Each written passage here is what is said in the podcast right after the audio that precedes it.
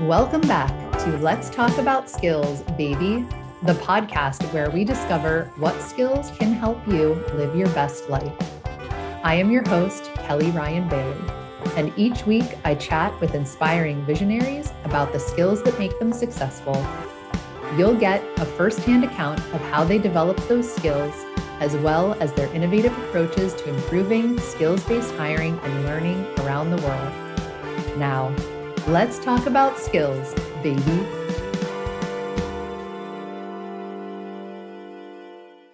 This week, our guest is Cynthia Hanson from Adecco Group Foundation. Cynthia, thank you so much for joining us. My pleasure. So, let me give a little background on Cynthia. Following a career in the private and nonprofit sectors, Cynthia joined the Adecco Group in 2017 to start the new Adecco Group Foundation and spearhead social innovation.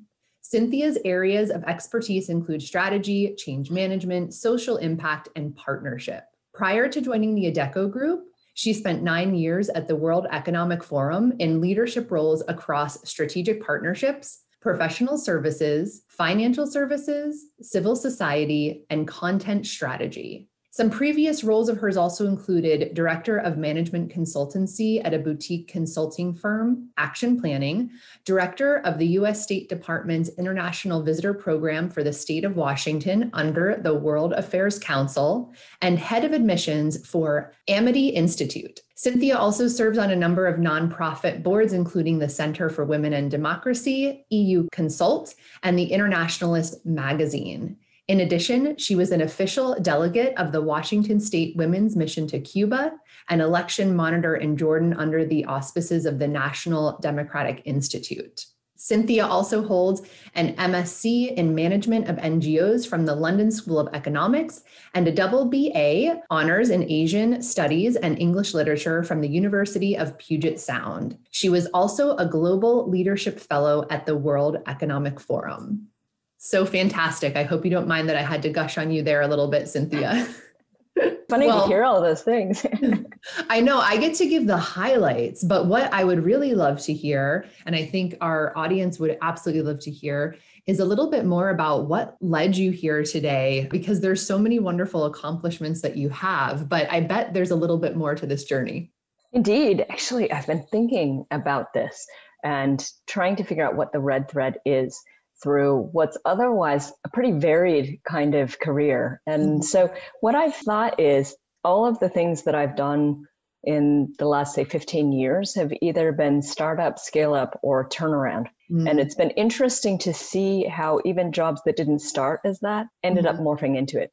Mm-hmm. And so, if you kind of work backwards, the things that I did at the World Economic Forum tended to be getting dropped into a role, doing an assessment, figuring out what needed to be changed or built, and then you know building a team and a strategy, et cetera, et cetera. But I feel like it's kind of the way I think and the way I interact with people. I've ended up turning every job into that, which makes me think maybe that's a little bit formulaic. But at the same time, I think it's something that a lot of organizations, whether public, private, for profit, or not, can benefit from. And if you can actually start then training people into that kind of approach, and it's not the typical management consulting approach, it's a more holistic stakeholder approach.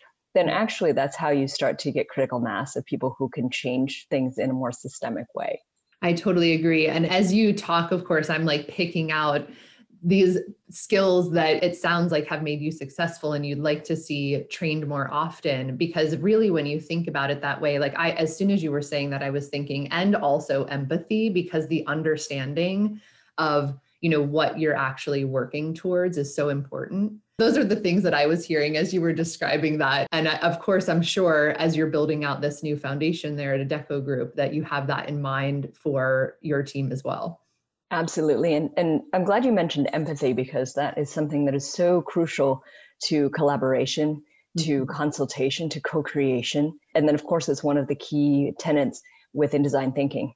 And so, what we've done with the Adecco Group Foundation is really make design thinking our underpinning methodology. We pull in other things, you know, we use systems thinking as well, a lot of things around change management. But really, I love design thinking because it's human centric and because it has that empathy piece at the heart of it. And it's basically empathy is that first gate. You can't go on to the ideation and the, the problem solving piece, which people always want to do unless you've actually done the thinking and the reflection on empathy. It's so true. Now, is this for you like something that you learned through just your work experiences? Was this something that you learned through some of your educational experiences? I'm wondering how someone might go about figuring this out for themselves. I think it's been a combination of formal and informal training design thinking is something that I that I encountered through several different jobs and in different ways, through workshops, through some formal training. But also, I love what John Campbell, the gentleman that we work with now, uh, mm-hmm. who came out of the Stanford D School, what he had said is so many times he has these conversations about design thinking with people who have no experience with it at all, but who mm-hmm. say, aha, there's a word for this. This is what I've been doing for ages and somebody else understands it and somebody mm. actually has a word and a methodology around it. And so when I encountered design thinking, I kind of had that same feeling of this is what just feels right. This is the way I like to mm-hmm. interact with people. This is what I have found gets the best results and builds relationships. And it happens to fit really nicely into that methodology. That's so true. I've thought that with a number of things. Like as soon as I discovered growth mindset, I was like, this is what it's called. exactly. So for you, when you thought of, you know, because again, it sounds like you were very focused on maybe solving problems, bigger problems, of course. Is there something in your past or a particular problem that may have affected you personally that you just created a passion around this type of work for you? So I think the realization for me was that every problem is interconnected. Mm. And so if the problem, say, when I came to the World Economic Forum, was that civil society was not at the table in every conversation, mm-hmm. the problem was not did you have the right people at the table, but the problem was did you actually have the right network to create that conversation did you invite people in in a meaningful way did you structure all of the engagement and the consultation to make sure that you would get representation. Mm-hmm. So it's not do you have the right person, but actually have you created the right environment to ensure that that interaction can happen.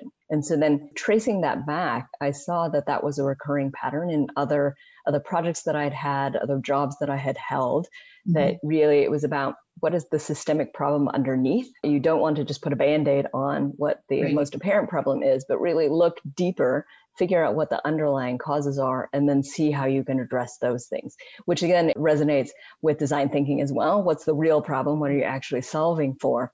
And so it was back to that idea of trying to create patterns of interaction and patterns of problem solving that would would incorporate that idea of, of getting the right people at the table and creating the space for them to have the conversation and make those contributions. So it wasn't a particular problem that I had faced specifically, but more, you know, what was the recurring pattern of the way problems could be solved in a more effective way.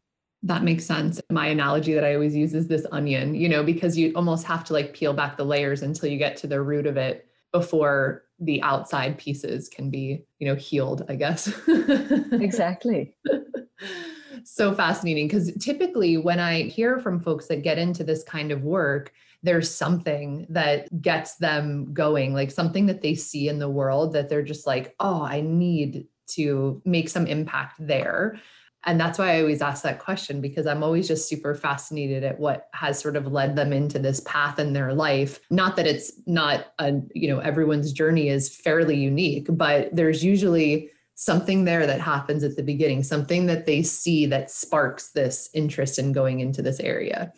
You know, that makes me think about one one of the places that I started using that kind of approach the most was really around the professionalization of the nonprofit sector, mm. which has happened, you know, over the last, say, 30 years in different ways, depending on the local context. But it was something when I was working specifically in consulting for the nonprofit sector in London that I kept coming back to again and again and trying to figure out why there was at that time a lack of professionalization in the sector. Mhm. And if you look at it on the surface, it's well, you know, you don't have the right people, you don't have the money to hire the right people. Yes. But it was obviously much deeper than that. It was about, you know, have you created career paths? Have you Mhm. made the sector an attractive place to come and build a career and stay and contribute, not something you do at the beginning of your career or at the end of your career as a sunset post? Right. you know have you created the right incentives it's not just about money but the right incentives to get people to come in and then back to the career path idea i think it's also about have you allowed a porous wall where people can come in and out from other sectors Yes. gain things contribute and then go back and Mhm. so that's something that that i've seen increase massively over say the last 10 years is a lot more movement among sectors and then also um, cultural openness to Yes. people coming in particularly from the business sector into the nonprofit sector Mhm. but i think you're also seeing more flow from the nonprofit sector into the business sector as well and the idea that what you need is essentially triathletes so a former boss of mine right. had used this idea of triathletes being Yes. people who can flow seamlessly across government, business, civil society, who have the credibility, who speak the language, who know to, how to frame things in a Mhm. compelling way. And that actually that's what the leadership of the future will look like. How do you train that? How do you Yes. how do you identify people who have the propensity? And then how do you train that in a way that can not only be exercised but can be passed on? I'm so glad you said this because when you think of this from like the design thinking aspect, right, there has to be a process that could be created around this. Maybe we just haven't put our finger on it yet. Is this part of what you're working on at Adecco Foundation, like trying to figure out the methodology around how to create these types of new leaders? Is that something that's in your mind?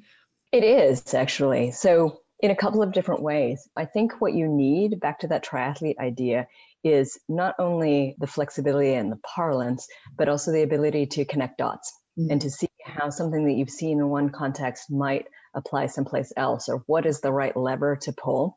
So, Mhm. we're in the process now of creating something that we're loosely calling a radar that Mm. will will look at data that will look at trends and then have it digested by experts from a lot of different areas so Mhm. not just people working on the future of work but really people working across other dimensions.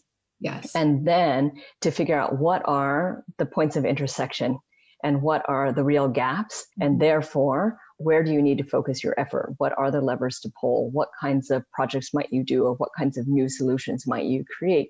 And in order to do that effectively you have to train people who think in that way. Yes. so we actually we've started training up a small cohort of people, you know, out of the foundation, mm-hmm. primarily my team, but also pulling people with kind of the, the right interest from other parts of the group, training them in design thinking, but more importantly than just design thinking, training them how to use that radar and how to be the connector and how to think about who else might bring something interesting to the table. Mhm. So, for example, when we did the first social innovation project, it was really on a holistic approach to health and well being. We pulled in people from the sports sector, from HR, from industries like telecoms, from insurance. We brought in a neuroscientist, we brought in a behavioral psychologist, wow. and we just had this fantastic group of people that then we ran through a series of workshops to say, okay, if this is the problem we're trying to solve from your vantage point, what do you think the problem is? And what are the underlying needs? And what do you know that's going on out in the world? Who's trying to solve this? What's the interesting research? You know, Right. who are the stakeholders that we should be engaging? Who are the people we're designing for? And we would never have got that kind of input or a really good output if we hadn't had that diverse group. It's so true. And now I'm trying, like, I'm making the comparison of an experience like that for that group that's immersing themselves with all of these amazing thought leaders from various areas. And what you're doing when you're learning together like that and bringing in more and bringing in more. Would you see this? Like, I'm trying to compare this to, let's say, higher education experience as an example, because obviously we're making a lot of changes in the way that we're training people. Could you see taking this sort of example and moving it into a more formal learning experience? Absolutely. we're also part of a consortium that's in early stages, but trying to do exactly that, really around the future of work. It's called the HR Valley. The idea mm. is that it's kind of similar to Silicon Valley, right? Okay. And with, with the idea that if you get the right players around the table, government, business, civil society, mm. academia, and you get their input from their different angles, specifically on, in this case, the future of work and the future of HR management, then you start to get those interesting synergies and you get those aha moments and the links. And then you roll that into things like executive education and undergraduate and graduate education. So you can take the best learnings from that kind of multi stakeholder interaction and feed it into a more traditional system with the mm-hmm. idea that over time you change the system and yes. you bring the system closer to what the market needs or what the world needs but you've done it in an authentic way because it's been mm-hmm. informed by the stakeholders, not that it was people sitting in an ivory tower said this is what the world needs, but actually you've got the people there together to actually design it. Right. Well, here's an interesting thing because you think about maybe like a younger person that hasn't had the experience that we've been fortunate enough to have as we've created our unique paths, right? You know, someone who is coming to the table with less experience. This is where I I often think about formal education as opposed to like experience out in the world, meaning like being able to be a part of a group like this and learning in this way. And how can that be just as authentic in a formal education environment? And is this different depending on what age you are and what stage? And the reason I think these things through is because there are people out there that in their life, they just do not have the time and space necessarily to go and, let's say, go for a formal degree is that going to stop them in some way? Can they look for experiences like this that can gain them the same learning that they could in a more formal environment? I think it's actually two sided mm-hmm. because one is, you know, can you get access to experiences like that? And, and yes, you can through things like mentorship or volunteering. But mm-hmm. I think the other piece is also how you frame it. And so, actually, any experience that you have could be framed as a learning experience. Sure. So I had a, a talk with um, the son of a friend, and he had just graduated from high school, and he was trying to decide what he wanted to to study at university. And he thought he might want to go into business, and he thought he wanted to do something with people. And so we started talking about what he liked and what he didn't like, and what his previous experiences were. And I said, "Well, have you had a job?" And he said, "Yeah, I was just a ski instructor." And I said, but what, what did you learn as a ski instructor? Who did you work with? Uh, well, I learned that I needed to be on time. I learned that everybody processes information in a different way. I learned mm-hmm. that teaching teenagers is different from teaching kids. And I said, mm-hmm. okay, you know, if you just take that little experience, you learned how to manage yourself and your time. You learned how to interact with different people. You learned how to communicate information in a way that people were going to be able to take on board through yeah. different learning styles. You thought about what you liked about that job, and then you thought about maybe what you didn't like about that job. So here's a whole bunch of information that will help you make a decision about what you want to do next. Mm-hmm. And he said, mm-hmm. Ah, okay, I hadn't thought about it in that way. So he'd had the experience, right? But he just needed to frame it as a learning experience rather than a weekend job that allowed him to ski.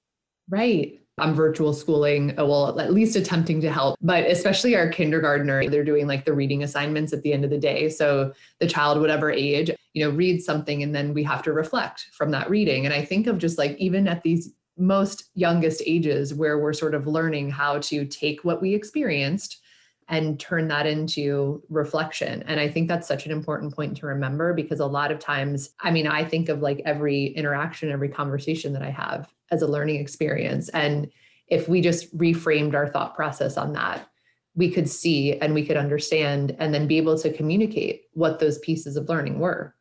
I think it's that last piece that is so important the idea that you can communicate what you learned mm-hmm. and then ideally the value that you gained or the value that you contributed. Mm-hmm. And uh, so I ended up talking with my team quite a lot about this. It's not the laundry list of what I did, but rather what was the problem how did I go about understanding it and coming up with possible solutions? Mm-hmm. And then what was the outcome of that? Because you could have found a great problem, done lots of stuff, and had no result. Right. So it's how do you frame it so mm-hmm. that you show what you learned so that somebody else can learn from it and then not repeat what you did, but rather build on that. Right. And I would also say that even if it wasn't successful, this is one thing that I think just in general, people tend to run away from or not want to talk about the moments mm-hmm. that we might call failure. But that's just like a misstep to know that, like, that's not the right way. Let's try another way. Like you said, building upon that. So we know if that direction didn't work, all good. Like we should share that as well. Absolutely. Well, we've tried to build that into the social innovation lab as well. Yeah. We, we borrowed a lot of the methodology from software design and mm-hmm. from, you know, obviously design thinking uh, came a lot out of industrial design. Yeah. But the idea being that it doesn't need to be perfect. What you're trying to get to is some kind of viable prototype. And in order to get there, you're going to have a lot of things that don't work and you'll learn along the way. And that's part of the process and it's completely fine it's interesting to see how particularly people from different backgrounds different cultures kind of deal with that. Is it okay to fail? Is it okay to walk into a workshop and not be the expert? Is it okay to not know all the statistics but be a good facilitator? So right. things like that are back to you know how do you train people? There's things that not everybody is comfortable with because there's a lot of a lot of ambiguity in that and so, this idea of training people also how to deal with ambiguity and how to work in ambiguous situations, I think, is really important, particularly in today's world where so much is, is really ambiguous. It's so true. I'm curious with this particular cohort that you've been working on, and obviously all this social impact that you're working on through the foundation, are you seeing in terms of future of work this concept of the, these types of leaders? And I would say leaders because that sort of trickles down right through an organization. So I, I focus on the leaders first, but like these type this type of training to be so important to the future of how organizations are performing in our world. I think what I'm seeing for the most part is it's coming at a middle level. You know, mm-hmm. I, there are, there are a lot of people in that middle level who have maybe a little more ability to play and are testing these things out.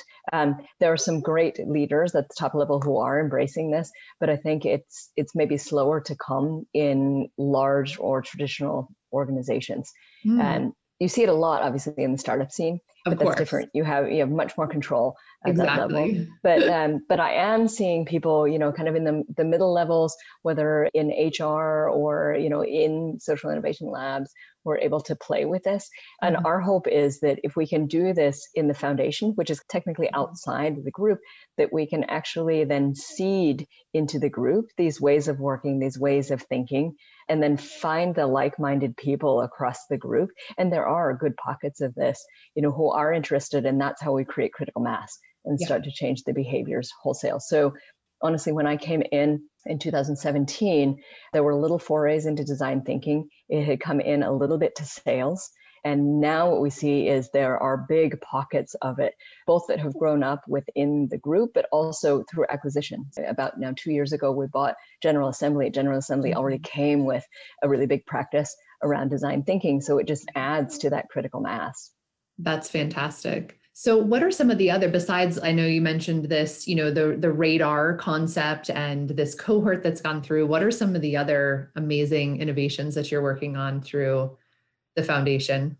We're looking at how we can co-create real solutions with partners and mm-hmm. then spin them off. Some of this has been kind of interesting reverse engineering. So for example, we inherited a relationship with a music festival and this had traditionally been really just sponsorship out of the mm-hmm. group. You know, the music festival is great. This is the Lucerne Festival. But when it came into the foundation, I was interested in how could we actually add social value. Mm-hmm. And the Lucerne Festival actually runs an academy every year for young musicians. Wow. And so I thought, what do young musicians need? What are they not getting? And so when we spoke to some of them, they were not getting a lot of guidance on career and career mm. building and understanding the world of work. They tended to be selected really young, mm-hmm. trained narrowly, trained often in this case for, for either solo performance or ensemble performance, mm-hmm. and they mm-hmm. hadn't really looked at anything else that they could do. We actually adapted some some methodology that we had that we developed around athletes mm-hmm. and then kind of did a bespoke version of this for musicians where we came in and just help them better understand the world of work, help them understand if you're young, how you build a career, how you build a, a personal brand, how do you keep yourself from being exploited mm-hmm. as well, how do you make sure that you understand what your options are? And then back to the idea of framing, how do you frame what skills you have as a musician or as an athlete in a way that an employer will understand? Yes. So whether you're an elite athlete or an elite musician, you know you know how to be self-critical. You know mm-hmm. how to listen to or watch your own performance and critique it. You know how to work in a group. You know how to motivate people around you. You know how to get and give feedback. Mm-hmm. you know mm-hmm. all these great things that you might think well i've never worked in an office. You know i, I don't have the skills that i need for an office. But you probably do you right. just need to think about them differently and then maybe translate them into slightly different language yeah. And that level of practice that top athletes or top musicians and and really all, all, all through the spectrum, right? Because people that are really working towards a goal, that level of like persistence and resilience, like that is just an amazing work focused skill that I think a lot of employers would appreciate. They just don't necessarily see it or understand it in that way. That's absolutely true. So part of the education is employers to understand what people from non-traditional backgrounds yes. might bring to them we're actually working at the moment on something called the Athlete Friendly Employer Initiative, which is mm-hmm. basically trying to create critical mass of companies who see the value of hiring athletes. Oh, wow. And we, we did this piece of thought leadership work about a year and a half ago that mm-hmm. was on specific attributes that athletes bring to mm-hmm. the world of work that employers might not be aware of. And what we've done now is actually built this out into a self diagnostic tool that we're about to launch, where oh, wow. you, as an athlete, can go online, take this survey, and then it will say against those eight attributes, here's where you're strong, here's where you're not so strong, here's how you might increase that. You know, maybe you're interested in other kinds of training, here's where you might look. So it kind of sets you off to increase your skills as well. It's not just a diagnostic, but it helps you figure out what to do with the information. So, when you guys are incubating these ideas, if you will, are you wanting to be the home to create the tools and resources that you can then expand upon? Or are you looking to create more like playbooks where other people can take the learnings from your work and bring that into their various audiences? So it's very much the latter. One of the key things that I built into the foundation is that we build things not to keep, but we build them to share. And if mm-hmm. you're going to share them effectively, you need to actually build them from the beginning with partners who can take it forward. So this is why the idea of the music festival is, you know, we we've built this with them, and then the stage that we're starting now is actually a train the trainer.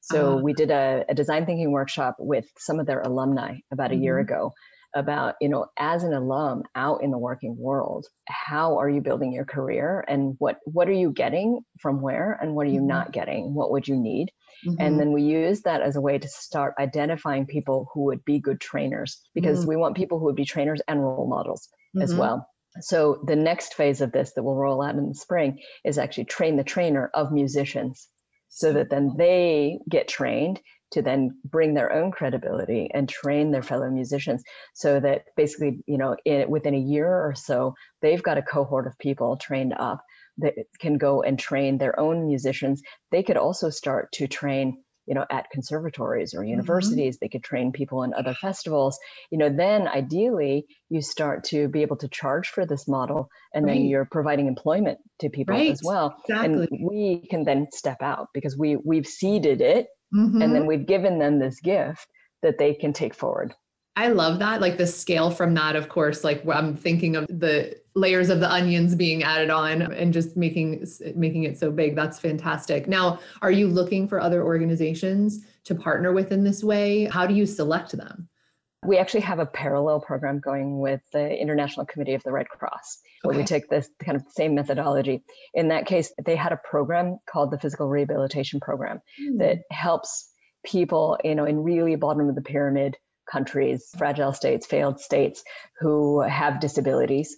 To mm-hmm. get physically rehabilitated. So classic case would be you stepped on a landmine and you lost your leg and you need to come to that center, get fitted for a prosthesis, learn how to walk again, but that's not enough. So they already had a program that was then helping you to get reintegrated with society, with your Yes. community. Mhm. So we've added a new dimension, which is then how do you get back into the labor market? Yes. And so we took actually that same methodology that we had for athletes, Mm. adapted it because we actually had a version of that that was for athletes with disabilities that we Okay. had developed with the International Paralympic Committee. And so then basically adapted that so that the employees of those centers, the inclusion officers, could start to use the methodology to help their constituents at the local level to get ready for work, to understand what their skills were, to frame it in that way. So then they could go and, and apply for jobs and start to get reconnected with the job market. Mm.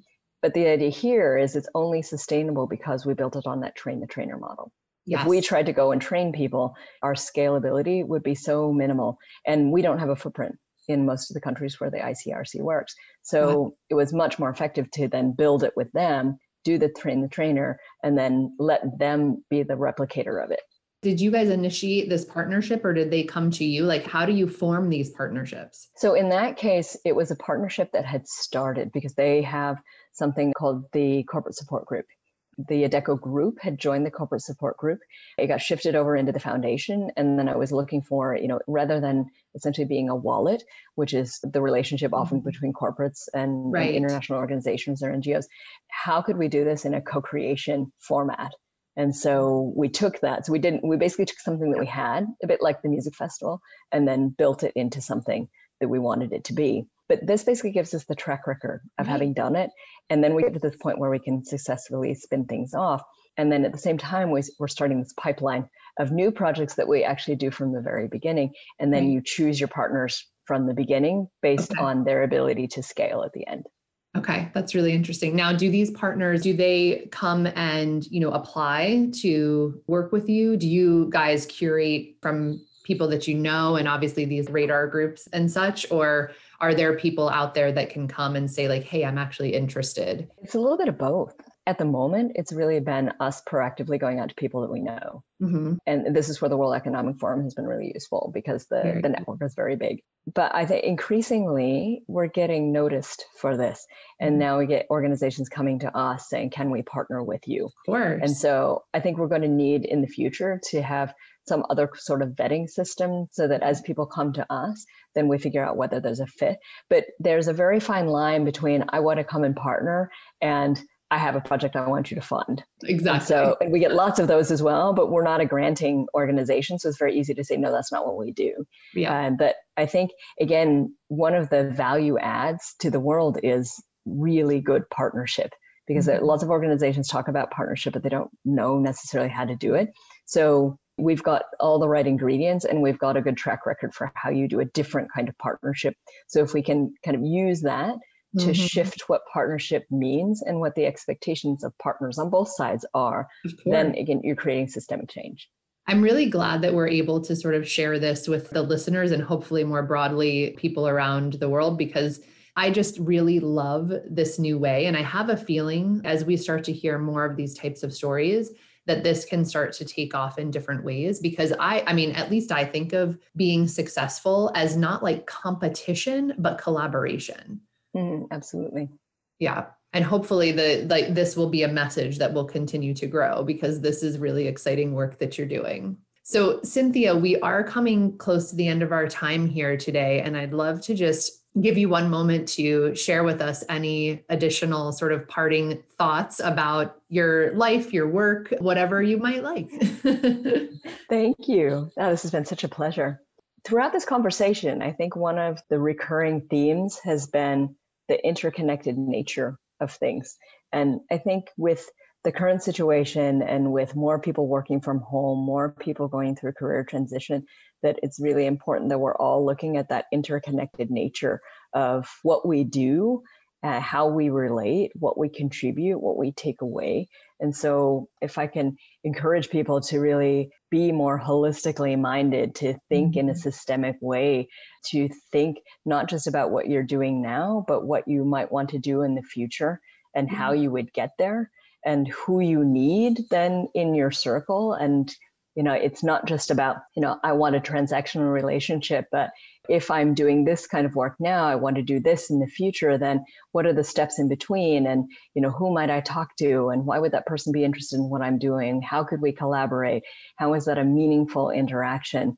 And that it's really kind of that if you think of it's not even a matrix but it's more of a web. It's a little yes. messier than that. Yes. it's like how do i navigate my own life and think about all the connections that i have and make sure that, that i'm adding value through the, all of those mm-hmm. connections and i'm not just blundering through the web on my right. way to where i think i'm going to go just being a bit more mindful mm-hmm. about how you contribute and I, I love what that you want I to leave think, behind I love that. And I, I think if when you think of it in that lens of value and that that interconnectedness and how you might view where you can create value, it changes the perspective. So I completely appreciate that. And thank you so much for sharing it. And thank you so much for joining us today. This has just been a fantastic, again, like I'm always picking up new things in our conversations. So it's just been wonderful. I love the work that you're doing at the Adecco Group Foundation. And for anyone that's interested in more information on that, you can find them at adeccogroupfoundation.org. They are also available on all the social media channels. So thank you again, Cynthia. This has been absolutely wonderful. And I hope you all have a wonderful day. You've been listening to Let's Talk About Skills, Baby, a Growth Network podcast production. If you enjoyed this episode, make sure to subscribe to the podcast and share it with your community. Ratings, reviews, and suggestions are great sources of feedback and always appreciated. And please reach out and connect with me on social at Kelly Ryan Bailey. I'd love to meet you and continue the conversation. We'll be back next week with a new episode. So until then, keep growing your skills and have a great day.